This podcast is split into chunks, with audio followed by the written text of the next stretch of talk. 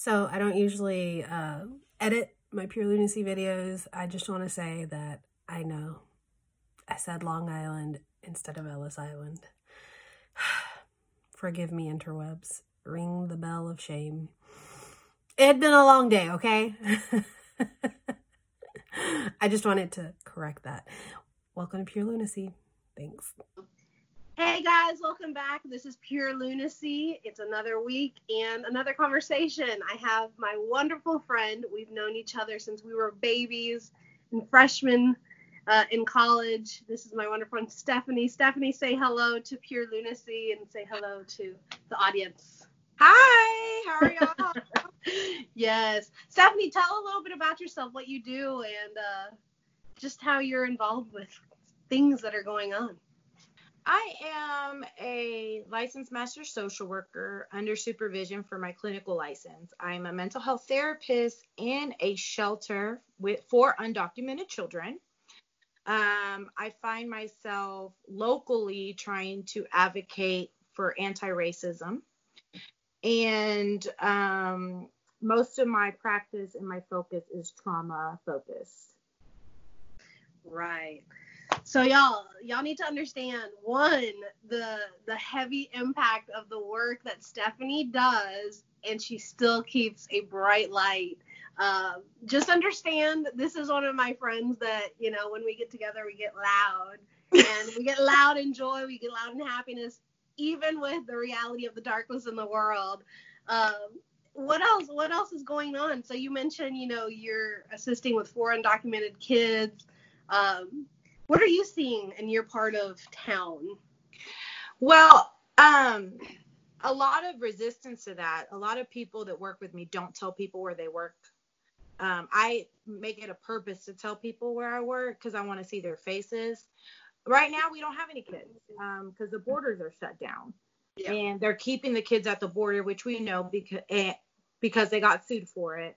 Really bad conditions. Our shelter...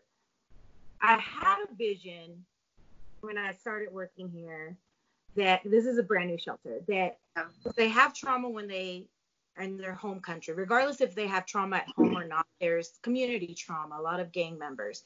So then they have trauma during their journey. There's a lot of kidnapping, a lot of starvation, just going through muddy water is traumatic. And then they have trauma in when they get detained.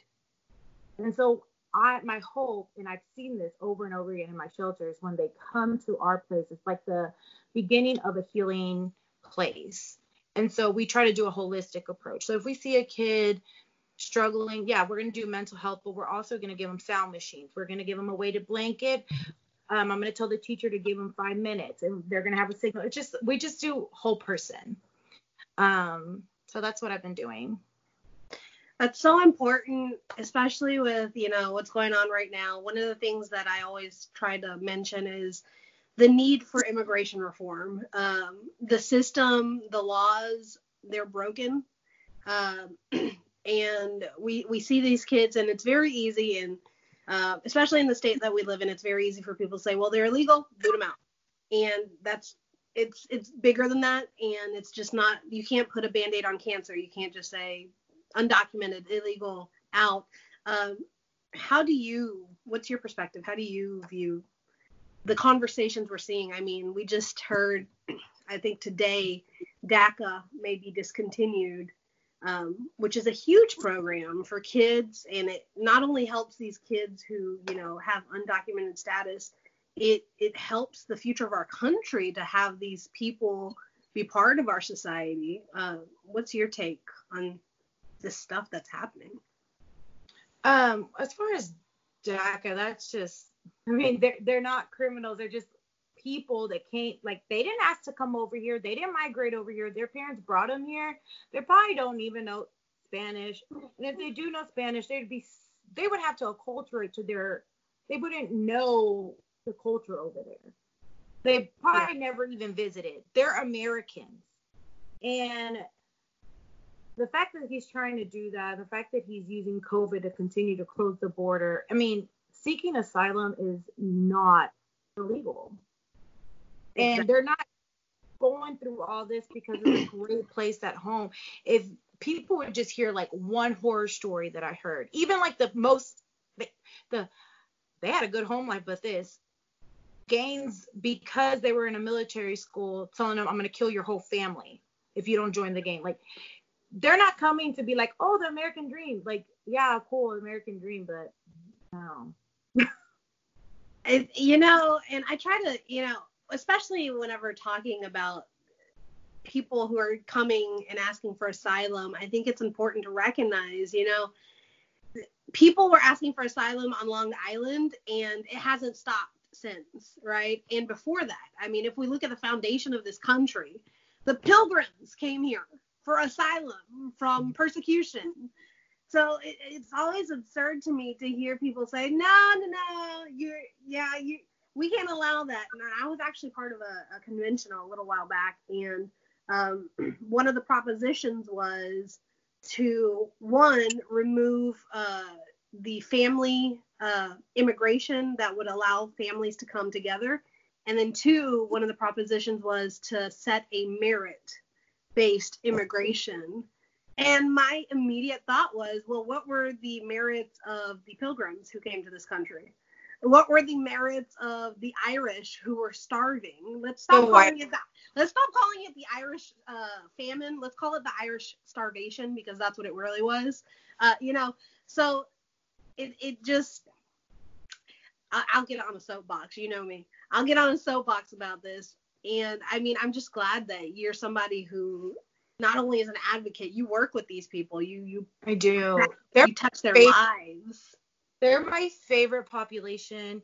I worked with them post-release. So once they were released to the shelter and they were at their home, I worked with them in Dallas. And I was like, once I become a therapist, I have to be their therapy therapist. And there is just so rewarding. There's not one person that works with us that are like, it's an okay job. Everybody's like, we love our job.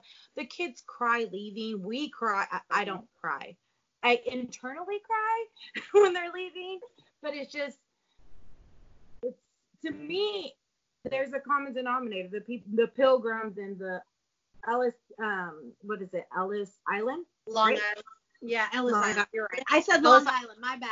Ellis Island. I was for like, some wait, reason. Did I mess up? You're wrong. You're. I'm right. I'm just. I was just talking and I said the wrong. Yeah, the wrong island. They're, they're white. They're coming in. It's. Uh, I wonder if people are upset that they're brown and coming in. I wonder if that's like the underneath. You know, because we have we have like unknown, unconscious racism in us, just from everything, the, what's beauty, what's what is okay immigration, what's not. I wonder if that's underlying, especially right. when our presidents are calling them bad hombres. Can't even say hombre right. you, you know, I'm still doing this. Stephanie, right. Ladies and gentlemen, I'm all a therapist, and I'll be like, ooh, Stephanie. Look, I will say this, um, just because you know one one of the degrees I have is history. Um, yeah. I will say that historically, America um, has been isolationist, and historically, whether you know you look at the immigration of Pilgrims, you look at the immigration of the early nineteen hundreds. Um, and you look at the immigration of today, right, or the nineteen nineties to today, uh, historically, our country has leaned towards isolationism, and historically, it's been anti-immigration. Um, and that's why we start to see some of the trends when it comes to immigration. Like, I'll get, the best example is uh, looking at the trends of Chinese immigration on our West Coast, and after the, you know, the, the train... railroad train tracks were laid down, the country stopped allowing Chinese to come in, so they opened the doors for Japanese to come in. And then World War Two hit, so they shut down the borders to the Japanese and opened the doors to the Chinese. And now we look today and we have covid nineteen, and we're starting to see a repeat of history, right, where different groups, different time periods have a surplus of immigrants, and at that time, that group becomes a group that nobody wants. Um, so including the Irish, including the Jewish population. Oh, okay. Thank so, you. Um, I would say this, and this has been studied, I would say that people who are white-skinned in America, who are of immigrant descent, had an easier time assimilating into American culture than people who are of other skin colors or other features. And I think that it, it sounds harsh whenever folks hear it that way, right? But I, it, it's it's a it's a harsh reality. Um, and I've I've actually spoken to people who are descendants of um, you know, Eastern European, Western European countries who came in the early nineteen hundreds. And one of the ways of assimilating was having to let go of their culture, let go of their language. And it's sad. It's sad to see that. Um, and it's sad that we see this repetition today with the surplus of immigration population being from Latin America. Um, but I don't think Latinos are going to be letting go of uh, Español y su cultura. La, para la gente, I don't think that you're going to see that. We're in rural, I'm in rural America, like yeah. five thousand people, rural America. And they're, so our shelter has had the hardest time trying mm-hmm. to find Spanish speaking therapists. Um, because they're, my, my age group doesn't speak Spanish here. My husband doesn't speak Spanish. And so one day, I asked my father-in-law, I was like, why didn't you teach your kids Spanish? Well, when they were growing up, they were actually taking down three or four grades on per- I mean, he wasn't. His parents advocated for him. But other people were sent to another school where mm-hmm. lower grades would get punished. So they decided to help their kids. They weren't going to teach them Spanish. Mm-hmm. So you see it, and that's what I was trying to say, you know, you see history repeat itself. And it's a sad fact that in America, a country that's so proud of being an immigrant country, a country of dreams, that at every stage of our country, we've had a group of people who are the majority immigrant population that was discriminated against at some point. And, and, you know, like I said, it's easier for some groups to assimilate and become part of the American culture and the American fabric, and others, it's not so much. Um, there's no other, you know, easy way to, to state what is historically fact. And, I, and you know, I'll segue into uh, the conversations we're having now. It's, and I, as a professor, I always say it's hard to talk about the reality of the past because the past is messy because people are messy. So how are you, you know, in your community having these conversations, and, and how are you involved? I know you mentioned that uh, you've been a vocal member, and if you've had to delete people, you delete them. Yeah. Social media. I've, I've unfollowed a lot. Um, I opened up my social media. Then I closed it back up because people can have my nerves. But um, I unfollowed people. The thing I did was, so there was this girl, uh, this is how small this country, county is, on Jackson County Facebook page saying that she wanted to do a B, uh, Black Lives Matter protest, but she wanted it to be silent, and it had to be this. I said, really? Oh, white girl trying to tell me to be silent at an, my own protest? Mm-mm, I ain't going. Well, then everybody got mad because I'm the outsider here. No one knows me. Well, then she started getting death threats from even her own family member. So she was like, I'm not going to do it. I said, I am, and we don't have to be quiet. We're going to be cool. So they continued to say that there was going to be people being shipped in from Houston. Like anybody cares to be shipped in from Houston to Edna, five thousand people again. And so the sheriff, the, no, the chief of police who went to my wedding, um, because my father-in-law is a, and I do not speak for them. My father-in-law is a um, here. municipal judge. So he went to my wedding and he had posted like, don't, I want y'all to have the right to protest. Please protest. So I posted, I was like, let's just come. So we had a lot of people. We had about one hundred people, which is a big deal. Um, he said that was the biggest protest he's ever seen. Wow. Um, in Edna, we started with Amazing Grace and prayer. People chanted, people sang. We had singing, music, whatever. And then we ended on our knees for eight minutes. I could do one minute. And my knee was hurting so bad.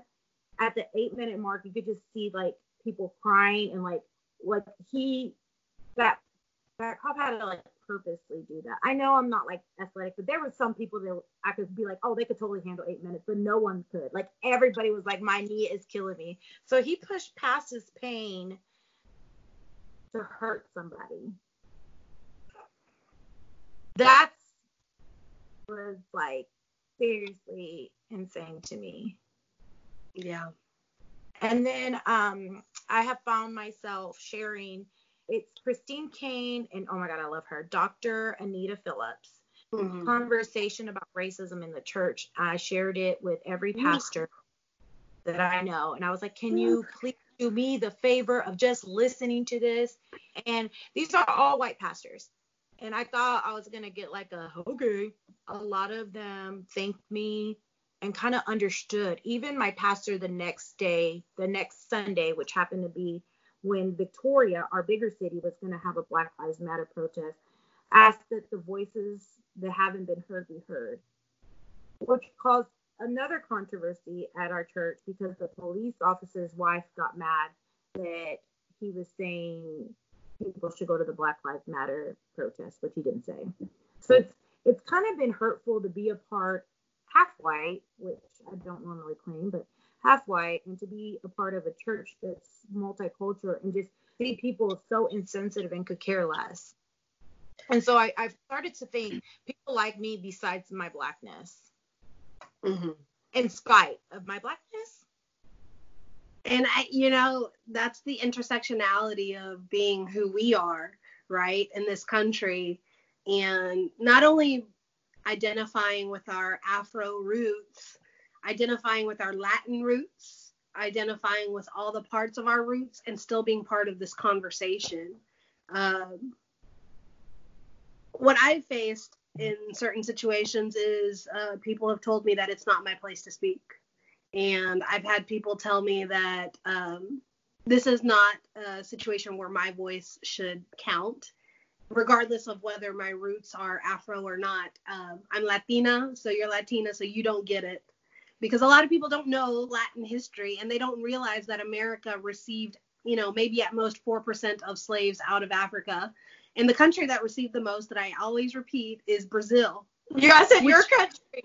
It's not something we should be proud of, right? No, it's something that, yeah, but we received the most slaves because that's how badly they treated the slaves. They were disposable. So it was like, yeah, just bring in a new batch of people and it's all good.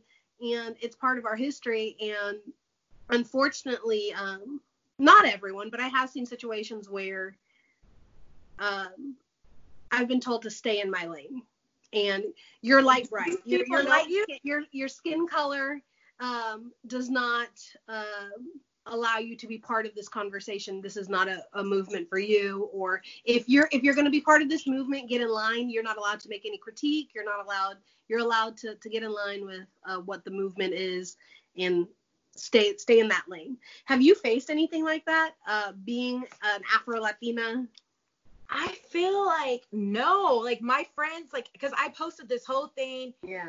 just to make sure people knew I was, I don't, like, I'm, my grandma was Black. I was raised in Panama.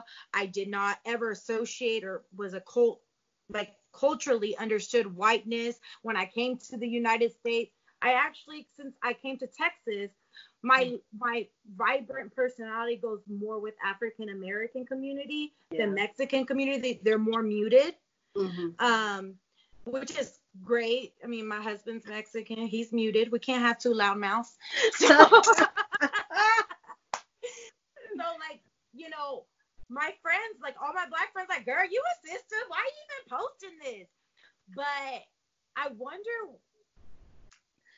which is crazy because if we were, like, let's say Black, because I could say Black American. Not if African, we were, if we were born and raised here, we there's would. There's Black Americans that are our color of skin. So I don't yeah. get that. I think that, and, and that's why people are, you know, uncomfortable having this conversation while B L M, Black Lives Matter, is occurring. But I think that, in my opinion, this is the moment we should have this conversation, and we should have the conversation about intersectionality in uh, uh, this conversation, because yes, Black Lives Matter, including Black Latino lives. And not only should we address it in the American, you know, community of Black lives, we should address the colorism and the history that we have in our Latin communities. And that's, this is something that you know about, right? Yes, I is actually did. Thing. I did a channel on it, and then I did.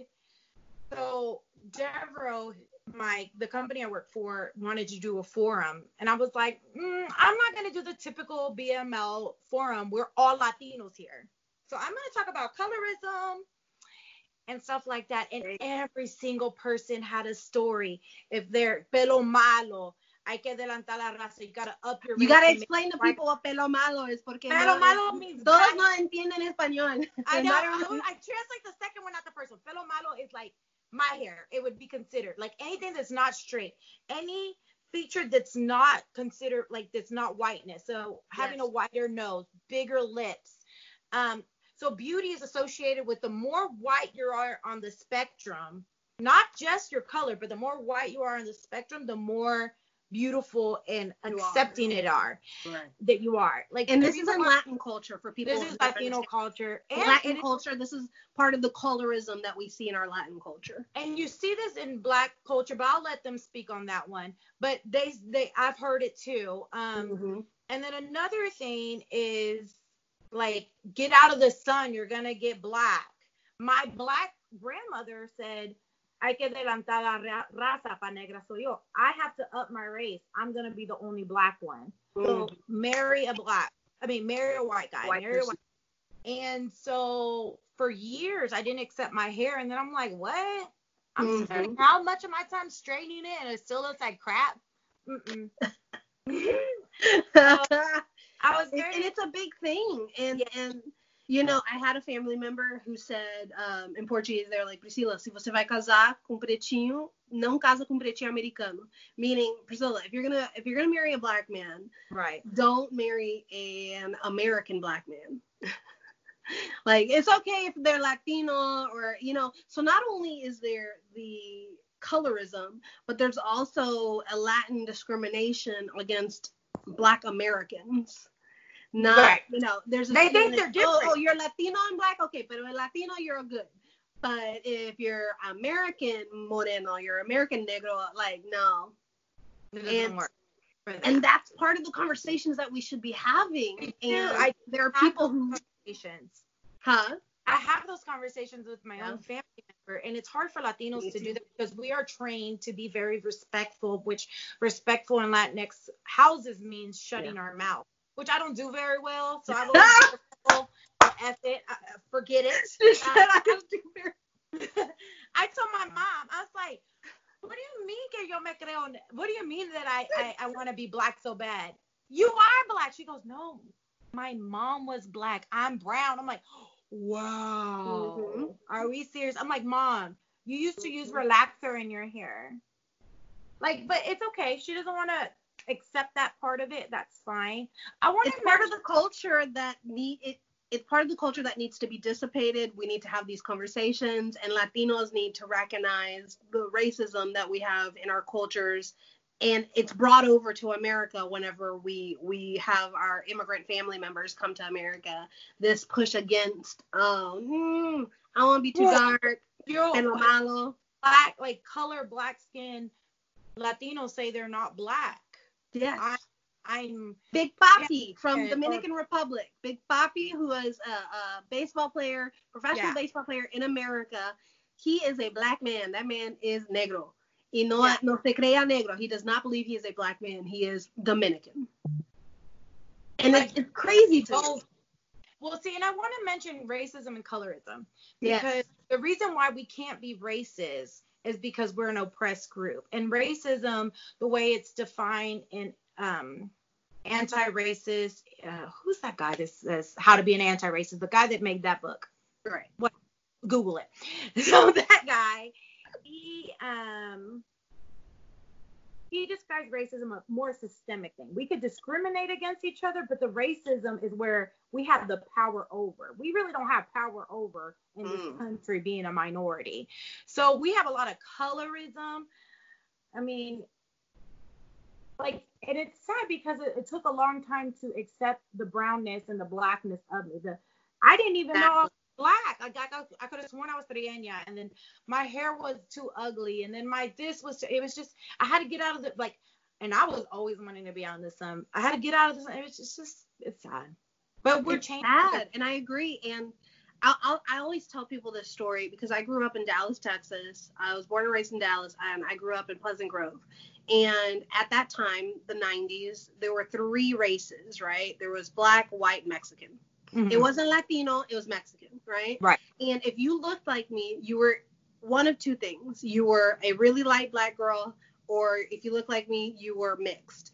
And people would treat me poorly, and they, they would say, oh, you're a really light black girl, you're light-skinned, oh, mm-mm, oh, se crea, da, da, da, you know, or they would say, oh, you're mixed, ugh, you mixed, your family mixed the races. And this was happening in the nineteen nineties, and it's sad, it's sad, and I, I'm like you, I hated my hair. I mean, when we grew up, who who did we have to look up to? Like, we had no one. I'm so we glad. had my Britney Spears, Christina Aguilera, Je- Jessica Simpson. And Christina was straight hair. Nobody had curly hair, and you'd get made fun of. And I would try to go play hide and seek. One time I played hide and seek on the playground, right? And I'm on the playground, and this little boy goes, "You can't hide from us, Priscilla. Your hair's too big. We'll find you."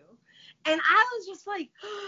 Oh, I hated my hair. I hate, I hated my hair because it I was. I wish I was white at one point. I thought it would just be easier, and I guess it would. It would. And that's the sad thing. We think that it would be easier. We're children. I grew up in Panama. Yes. But I went to a private American school, mm. so I was pretty much the only like Panamanian brown girl there. Everybody else was like light skin white, and so I don't know. I'm like, it's sad. It's well, sad. I didn't even understand. And you know what was crazy? When I came to Pan, when I came to the United States, people kept calling me negra and high yellow and yellow bone and yellow bone. Yeah, I didn't understand nothing. I was like, what are these people talking about? I knew English, but I didn't know the lingo, right? And right. then I went back to Panama in two thousand nine. I was telling my friends, I was like, you know, they think I'm black in Panama, and this is me not knowing Afro. Like, no one's teaching me this, so. And my friends that were are black Panamanian, like, you're not black, you're Trigueña, you're brown. Yeah. Like, is this like a? But now I understand it's more of like a non-accepting thing. Right. Like, I, you know, you pay like respects to. I mean, like, if you had light blonde hair or you had mama to see like you turned out with green eyes, we would pay respects to all the whiteness of that. Mm-hmm. We don't pay any respect, and we don't recognize any of the brownness.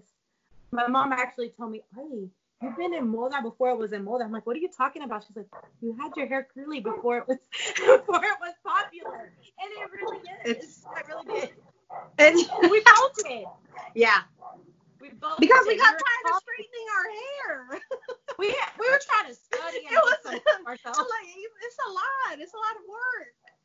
Ah, but the dam the damage is there, but I think it's a damage that influenced us both to be, you know, very vocal on who we are, and also being vocal in support of all the communities that we are part of, because we are, we there. This is where I say there's intersectionality, intersectionality of who we are, and yes, you can be Latino, and yes, you can be black. And yes, you, you can be all of these things and, and have a voice and have a valid voice in it.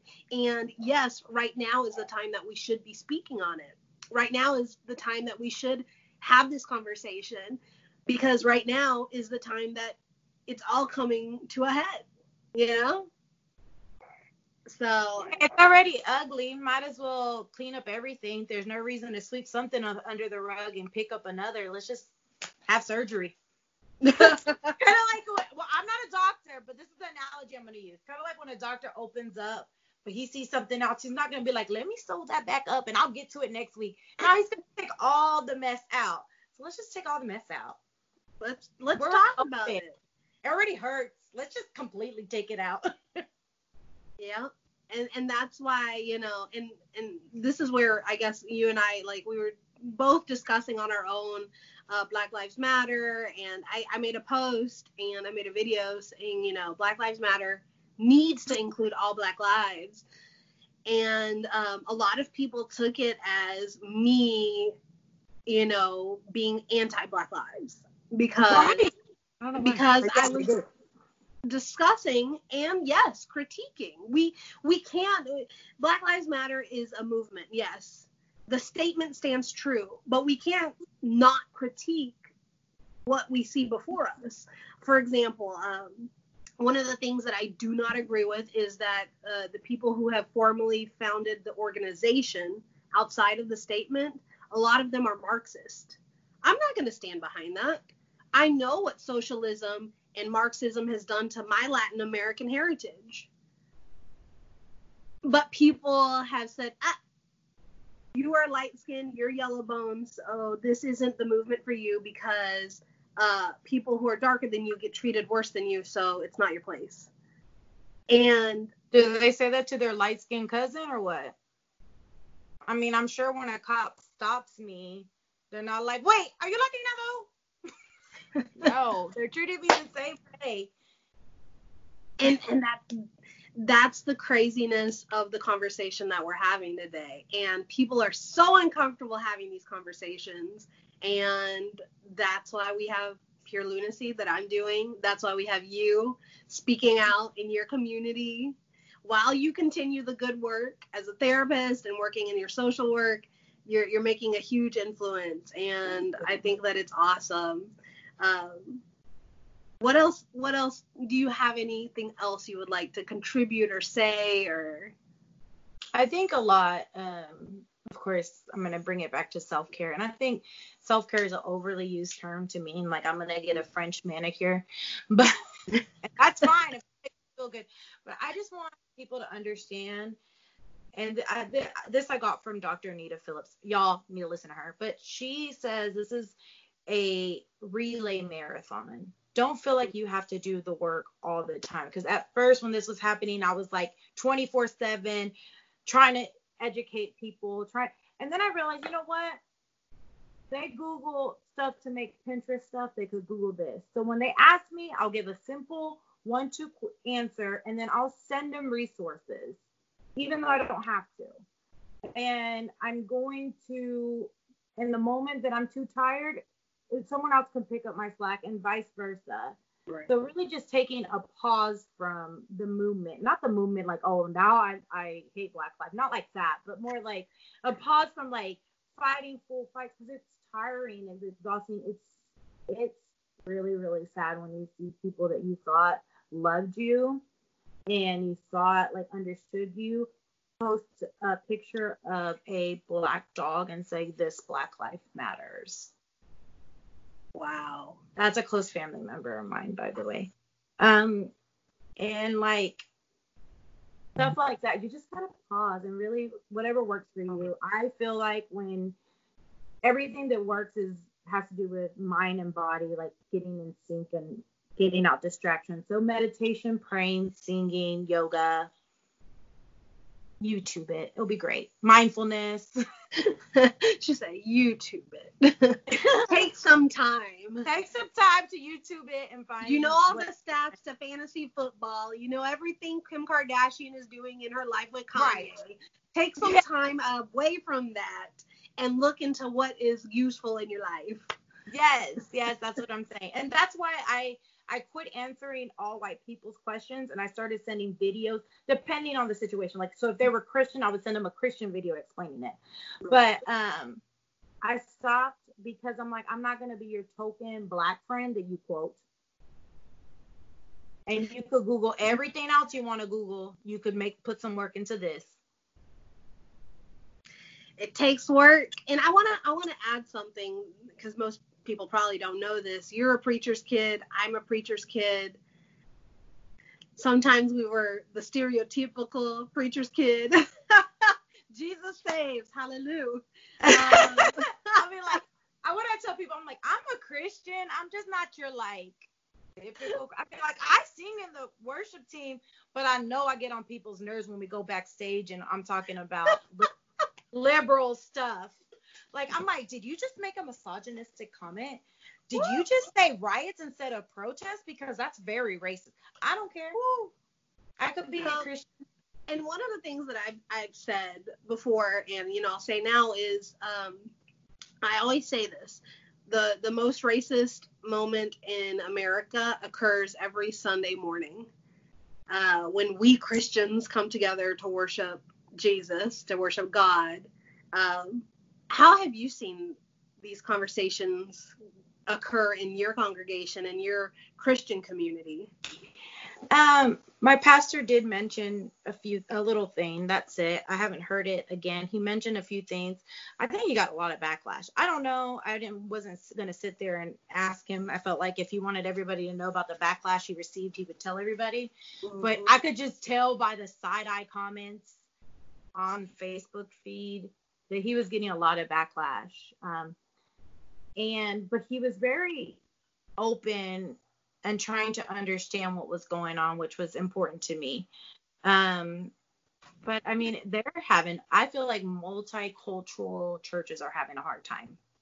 Because yeah. you still have the white people that doesn't, don't understand it and are mad. And you have the black people that are sick of it. And then it's just a hard time for them. Um, and, you know, one thing I understand is, I used to, because I go to a church that's Baptist. Um, yeah. My husband will, will not go to a Pentecostal church. That's too much for him. He grew up Catholic.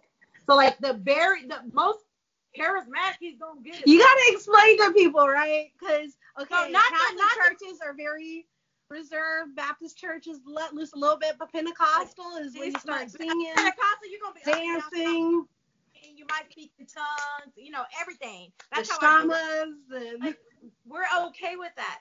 So I started being a little conservative until I heard, you know, how people, when let's say a black visitor or a Latino visitor comes and they see me worshiping super extra, like just how I am naturally, that's going to make them comfortable to do so too, and make other people comfortable to do so too. I'm part of the worship team, and I do not to actually do not tone it down for when I'm up there. I'm just as like extra as I would not in the pulpit. And, you know, it blesses who it blesses, it gets on whose nerves, but I feel like that's where. But you're not there to worship them. You're there to right. worship God. But that's where it allows like the different races and different upbringings to come together.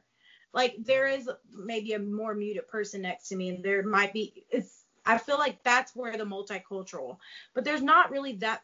When I say multicultural church, it's predominantly white, right. um, and the area we're into. But but there's a reason why we go to all black churches or all Latino churches or all whatever churches, because that's the we're most comfortable in. And you want to feel peace. You don't want to feel like I gotta turn my blackness off. I gotta turn who I really am off, which. I quit turning that off a long time ago. I used to. I used to straighten my hairs for interview because my hair was unprofessional. Mm-hmm. Then I decided if they're racist, I don't want them to hire me. Let them hate my hair. And so I quit doing that yeah. and just been my authentic self. And I'm happy about it. I don't know if everybody else is. So. I mean, who cares? I mean, I mean like, I really don't care. I'm living my life. God created me this way. Amen. He wanted a little flavor, so he had it. He wanted the world to see the spice that comes from you. We actually look like cousins with our hair and with I our know. glasses. It's kind of crazy. It's the Latino blood. It's the Somos familia. Oh, Lord. Yeah. I do think that... Um, You know, I live in Rockwall, Texas, so there are some churches that are having this conversation and some that are not. Um, but it is on their, on the tip of everybody's tongue, right?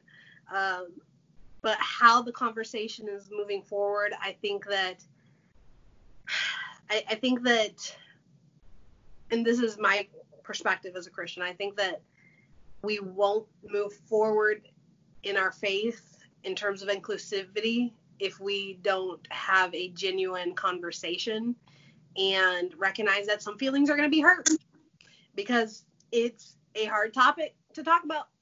And right? Like, and just because your black friend says she's all right with it doesn't mean everybody else is. Yeah, but maybe she's just not a confrontational person, so she's going to let you say dumb stuff. And you're taking that as acceptance. I won't. I'll call you out every single time. And and that's true, too. You know, like, th- there's some people just going to let you be dumb. I won't. Oh, my God. It's so funny. I, I feel like, that's not right. Yeah, that's not how I think. So, oh God. And I think where where um churches lie on this, I don't even know what I was gonna say. It must have been a lie, but my mom always tells me that if you forget, it has to have been a lie. So that's a lie.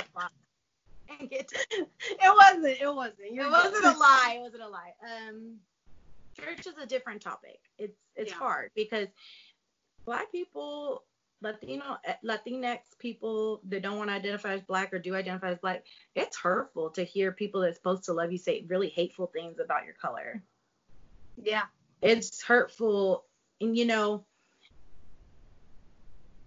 what did they, I heard someone say, like, we um, celebrated with y'all where you hurt with us. Like, we're the body of Christ.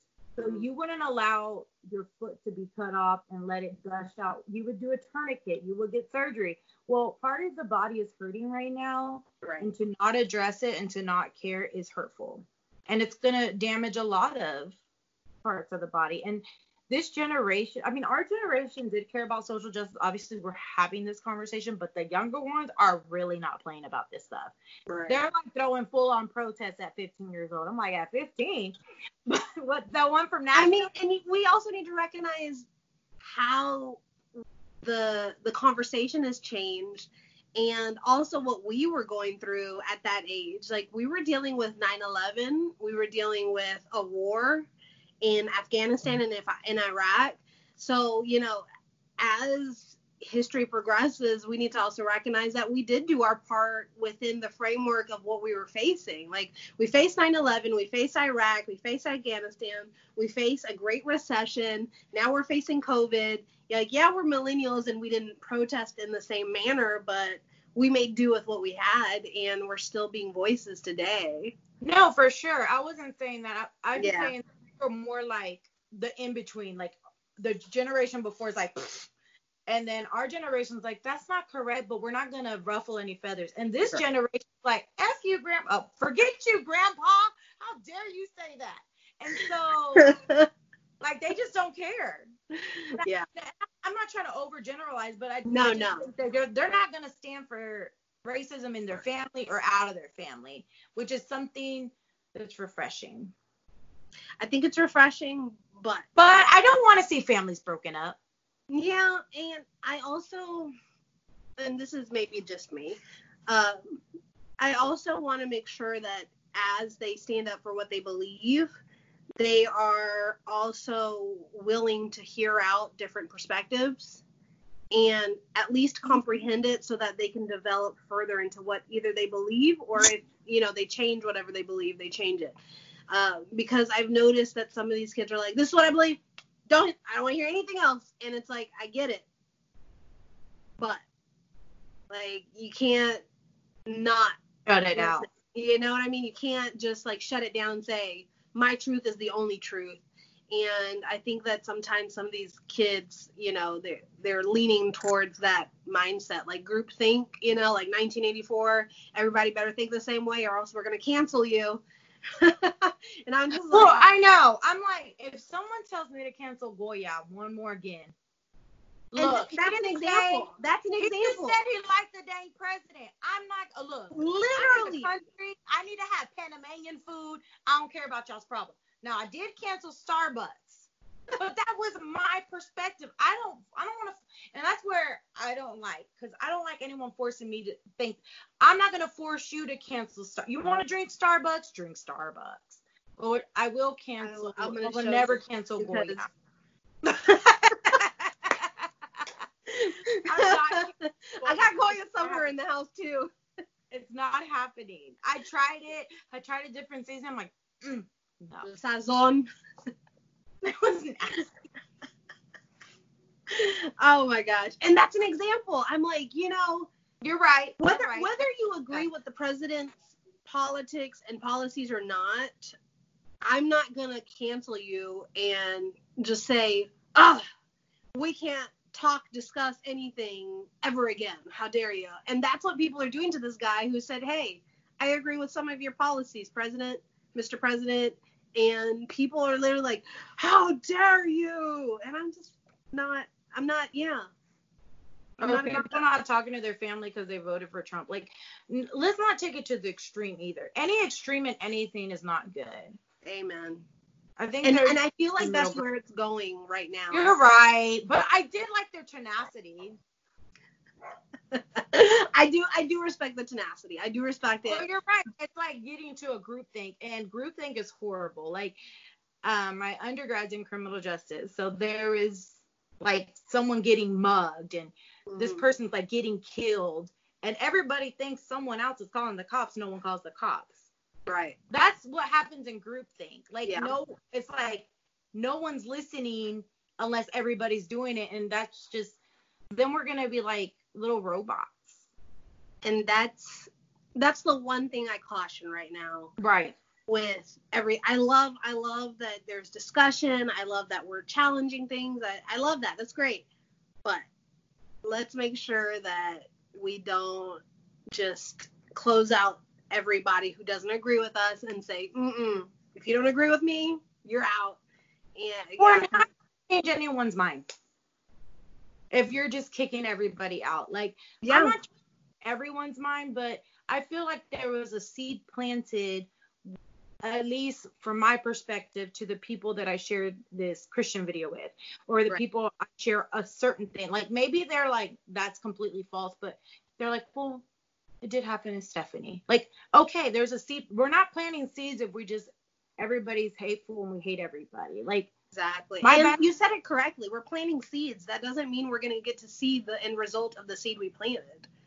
Like, Martin Luther planted seeds back in the nineteen sixties, and we're they still were seeing the fruit today. Of his seed yeah. today, and he's not alive. So, but he can be like, well, I'm not going to talk to you if you don't agree with me. That's kind of like childish. That's bigotry. Mm-hmm. That's people being bigots. So I don't know. I don't. Um, I know this. I think that we're we're seeing big changes in our country, and I hope that at the end of the day, people don't say things that cut other people out of their lives forever. Because at the end of the day, we all need to live under this flag. In, in America together. Like, we all at the end of the day have to compromise together. Human beings. We do not function. I don't care how individual and individualistic the culture is. We're social beings that require other people. And so yeah. we're cutting off people left and right, and we just hate every single person and that's not like us. It's not good. You know, one of the some of the best places I ever worked at was because we had a multi, multidisciplinary team, like mm-hmm. C P S. We had the we had the cop there, we had the lawyer there, we had the nurse there, we had C P S there, we, we had everybody. And here we we have the case manager. And why? Because I'm going to bring a perspective of mental health and full on advocacy. Well, this person might bring in the legality of it, and right. this might bring in, and so. Together, we will form a, a better society. And that is with the body of Christ, too, and Amen. The body as everything. We can't be everything. We have to have different perspectives to come up with the best solution. Because I didn't know that stuff about history. I don't like history. I was like, history. She said, I don't like history. I love I history. I read it, but I'm like, ugh. I love it. I'm like, oh, yeah, so this happened, and this time, and da-da-da. Girl, I love history. It's like gossip. History is the gossip of our ancestors. I'm all like, ugh. But what you said, I'm like, oh, I didn't know that. But see, yeah. if I didn't know you, and I was like, well, you said something that really me- messed me up, so I'm done with you. That's just not going to work. Right, right. Okay, so let's close it out. One last thing of what you would like to say to the Pure Lunacy audience before we close it out. Otherwise, we'll keep going forever.